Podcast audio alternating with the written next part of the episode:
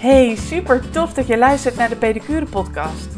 Mijn naam is Karin en in deze podcast neem ik je mee op mijn missie om de beste pedicure te worden die ik kan zijn. Iedere week neem ik je mee in mijn nieuwste ontdekkingen, mooiste verhalen en beste innovaties in pedicureland en bij Foot Professionals, onze pedicurepraktijk. Ga je mee? Wat tof dat je weer luistert naar deze podcast.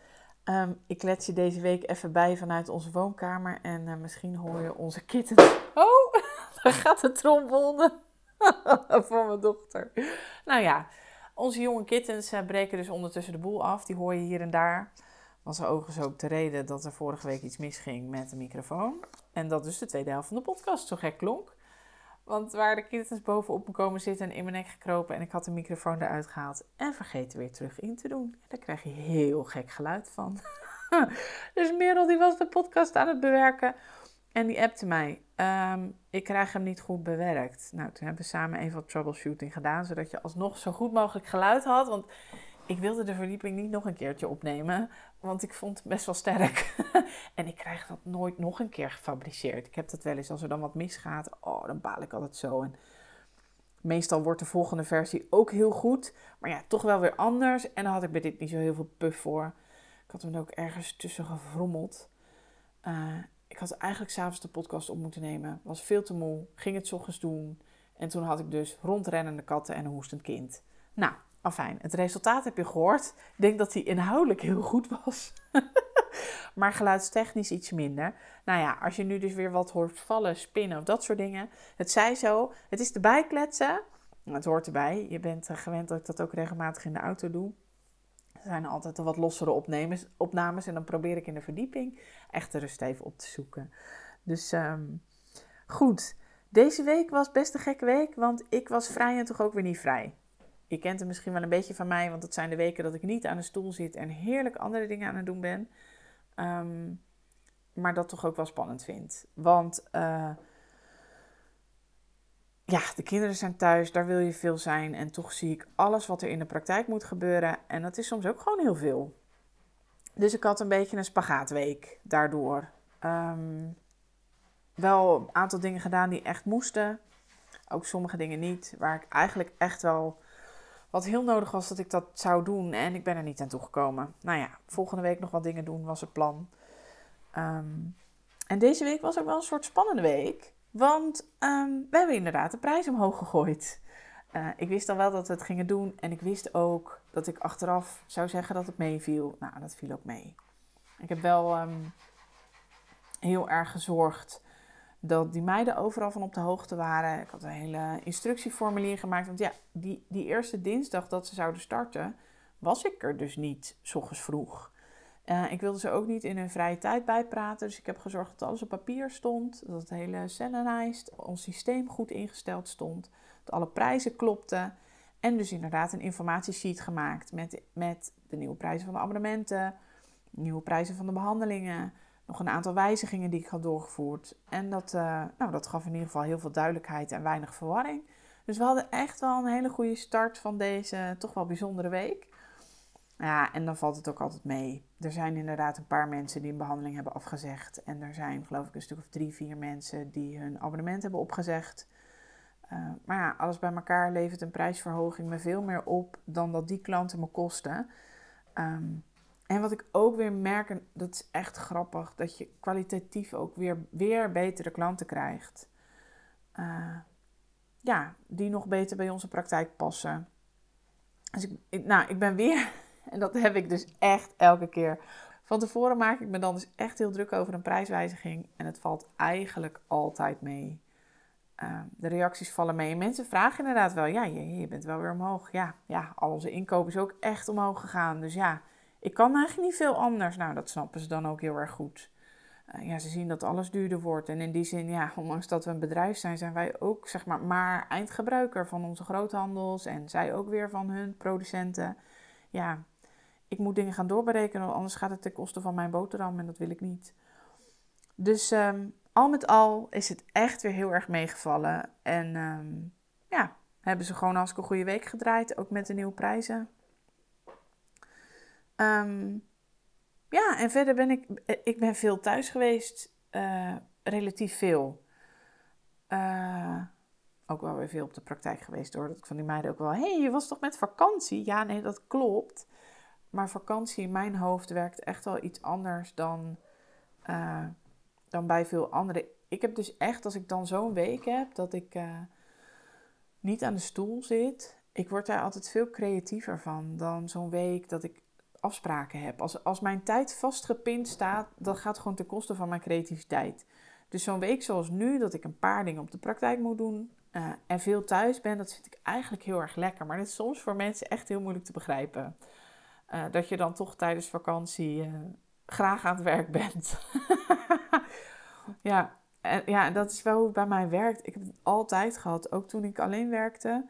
Als ik dan vakantie had, dan gaat de creativiteit borrelen en dan ga ik plannen maken en dan ga ik dingen uitwerken. En soms stelde ik dat dus ook echt uit tot de vakantie. Dat ik inderdaad mijn handen vrij heb, niet aan de stoel zit, niet zoveel met cliënten bezig ben, maar alleen met de overhead. En dat vind ik echt heerlijk. Dus op dat gebied heb ik echt een fijne week gehad. We hebben ook nog een zussenuitje gehad. Ik heb maar liefst 4 zussen. En ook nog een halfbroer en een halfzus. En we zijn met al mijn zussen en alle kids naar verlicht kasteel geweest. Een lumineuze nacht heet het, geloof ik, bij kasteel De Haar. Het was ook echt leuk. Ja, het is leuk om daar dan weer even tijd voor te hebben. Want ja, normaal gesproken doe ik dat niet op donderdagavond met z'n allen. Dus iedereen had wat te eten gemaakt. En toen hebben we een rondje gelopen door het park. Ja, het was echt heel erg leuk. En daar biedt zo'n week dan wel weer ruimte voor. De kinderen hadden natuurlijk gewoon nog kerstvakantie. Dus in huis was het ook vreselijk kerstvakantiesfeer. Ik heb ook echt wel lekker bijgeslapen, moet ik zeggen, tijdens de kerstdagen. En de eerste, tussen kerst en oud en nieuw, waren we dus echt dicht. En ook dat geeft weer een andere dimensie, want dan is er echt niks waar ik me druk om hoef te maken. Ik bedoel, doorgaans als ik vrij ben, draait de praktijk door en doe ik toch wel wat dingen. Ik ga al jaren met mijn laptop op vakantie. Eerst vanwege de plannen en nu omdat de praktijk gewoon draait. Maar zo'n week echt dicht zorgt ervoor dat mijn hoofd ook nog weer meer een stukje uit kan. Dus van die week heb ik heel erg genoten. En ja, wat ik zei, heel veel bijgeslapen. Toch best wel, achter de schermen af en toe meer gebeurt dan dat ik zelf ook wel eens wil toegeven. Ja, dan is zo'n week echt even niks. En daarna een week een soort op halve kracht. Echt lekker. Dat ik toch wel een combi kan vinden tussen wat dingen voor de zaak doen en bij mijn kids zijn. Dus, lekker weinig gepedicuurd. Heerlijk. Soms is dat ook echt fijn. En dan kan ik er volgende week weer volle kracht tegenaan. Dat. Hey, dat was mijn week. Ik wens je veel luisterplezier in de verdieping. Tot zo!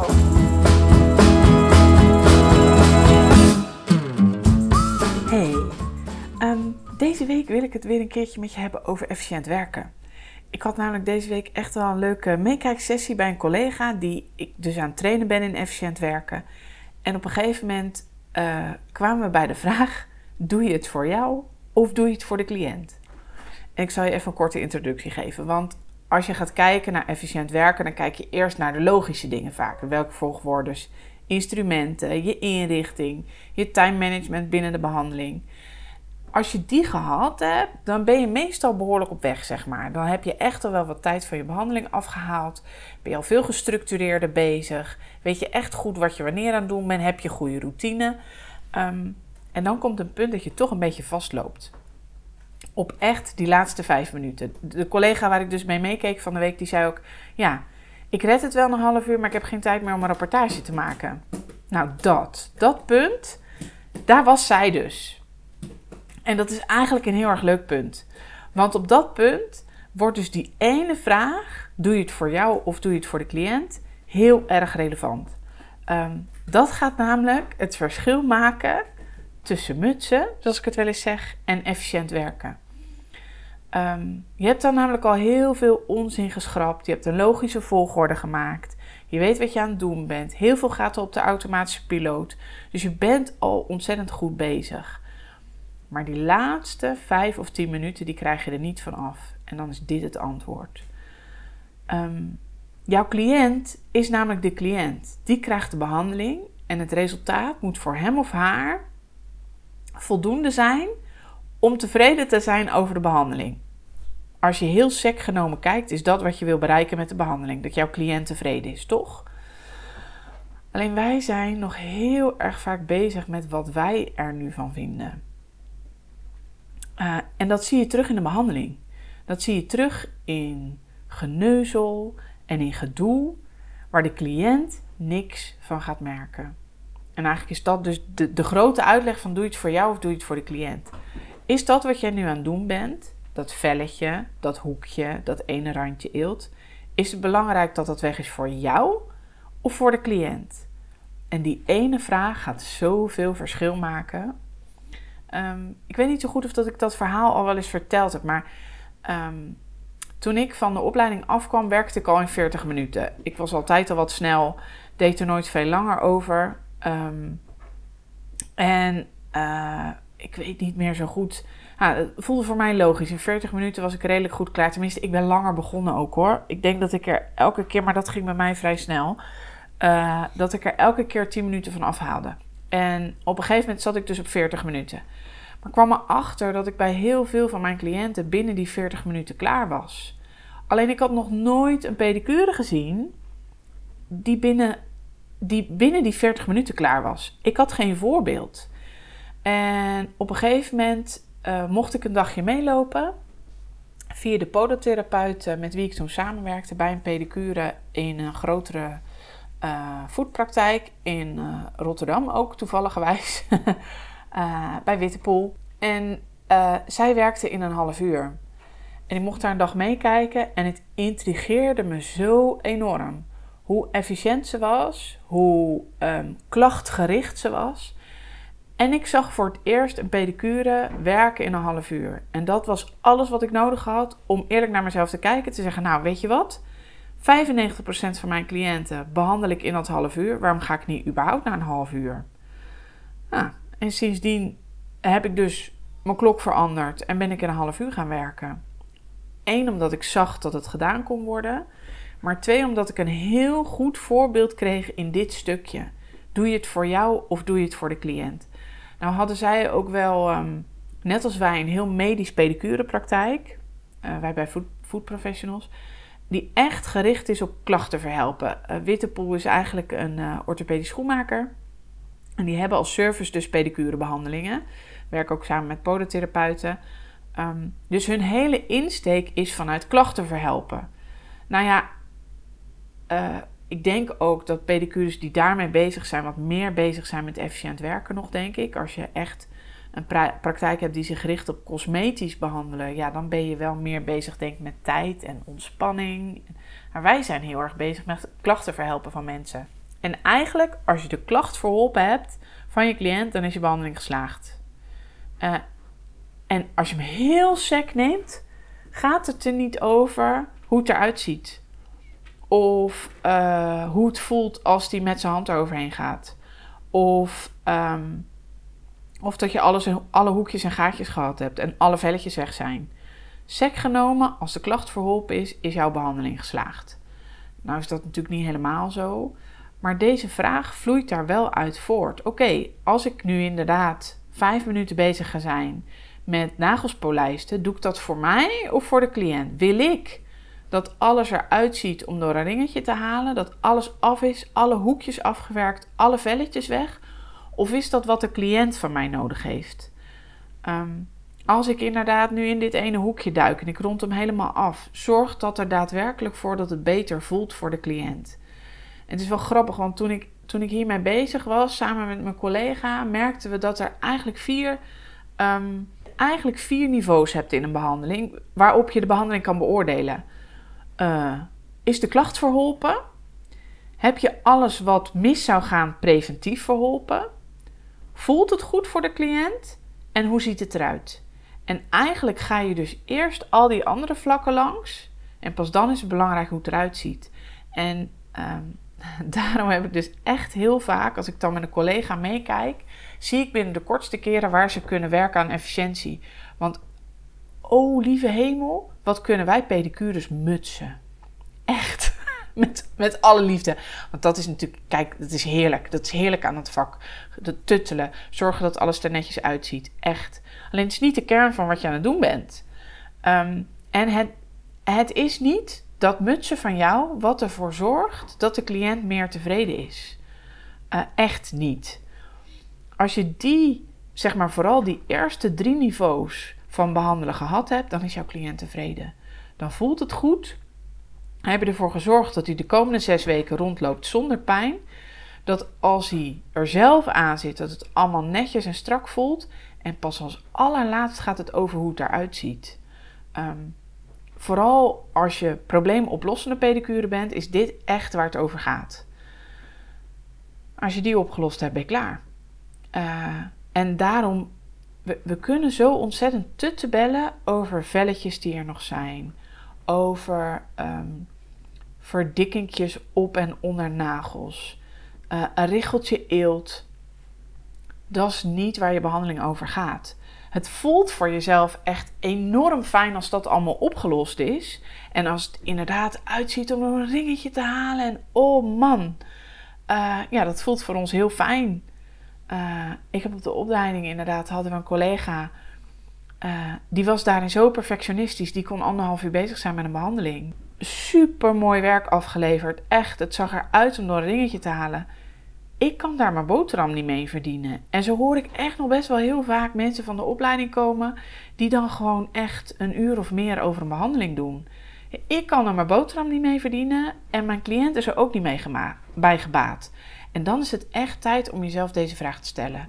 Is het belangrijk voor jou dat dat ene velletje weg is? Of is het belangrijk voor de cliënt? Kijk, en als het hoekjes zijn, puntjes, dingen die gaan prikken, die niet lekker voelen. Dat ene randje eelt wat voor wrijving gaat zorgen, die moeten weg. Maar niet dat ene velletje waarvan jij denkt, oeh, maar dat ziet er niet uit. En de cliënt ziet dat niet. Helemaal niet dadelijk als je er lekker warm doekje overheen gehaald hebt. Een beetje nagelolie en een beetje crème hier en daar. Die cliënt ziet dat niet. Onze cliënten kijken zo anders naar die voeten dan dat wij er naar kijken. Natuurlijk zijn er uitzonderingen daar gelaten. Er zijn cliënten voor wie dit wel heel erg belangrijk is. Ja, die zijn dus niet tevreden bij mij. Heb ik wel eens gehad. Ik heb echt wel eens gehad dat iemand mekkerde over dat alle nagels niet recht waren. Of mekkeren, dat moet ik zo niet noemen, want voor haar was dat heel erg belangrijk. Een van haar eisen aan een behandeling was dat alle nagels even recht waren en even lang en er precies hetzelfde uitzagen. Ja, dat is niet de behandeling die ik aflever en daar heb je meer tijd voor nodig dan dat half uur. Die cliënt is niet op ter plek bij mij, bij ons niet. Dat is geen goede match. Die moet echt op zoek naar een heerlijke cosmetisch pedicure die daar een uur voor neemt en daar ook naar rekent. Helemaal goed, lekker doen. Maar het is geen match voor ons. En dat is soms ook zo lekker. Ik heb het al veel eerder gezegd in deze podcast. Maar soms is het zo lekker om ook te beseffen dat het met bepaalde cliënten geen match is. Echt niet. De cliënten waar ik ontzettend van hou en die ik heel graag help, dat zijn deze cliënten die het belangrijk vinden dat ze geen pijn meer hebben. Dat ze ook de komende 6 weken geen pijn meer hebben. En dat als ze zelf over hun voeten heen gaan, dat het allemaal goed en netjes voelt. En hoe het er dan uitziet, dat is eigenlijk het minst belangrijk.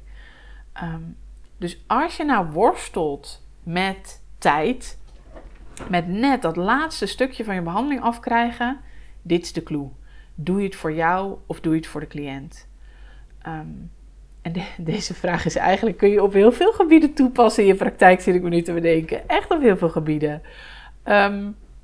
Die armbandjes die je misschien verkoopt. Of dingen die je doet waar je eigenlijk helemaal niet zo blij van wordt als pedicure. Doe je het voor jou of doe je het voor de cliënt, zeg maar. Doe je... ik kan hem heel breed maken. Maar het is echt leuk om je deze af te vragen. Maak datgene waarvan jij denkt dat het verschil maakt voor jouw cliënt ook echt zoveel verschil voor je cliënt. En dit gaat het laatste stukje zijn als jij worstelt met efficiëntie. Dat is ook echt heel leuk om van de week weer met mijn collega mee te kijken. Ik heb het ook weer vaker ingepland de komende tijd. Want juist dit soort dingetjes, dat zie je zelf niet. daarom is het ook zo leuk dat er weer regelmatig iemand bij mij meekijkt en vragen stelt. Want ik zie ook heel veel van mezelf niet meer. Ja, echt briljant is dat. Dus nou, ik hoop dat dit jou weer een stukje sneller maakt. Ik ga weer een topic aanmaken in de community. Die vind je via de website www.footprofessionalsacademy.nl/community. En laat me even weten wat je kunt met deze tip. Ik hoor heel graag van je. Hey, fijne dag. Doei!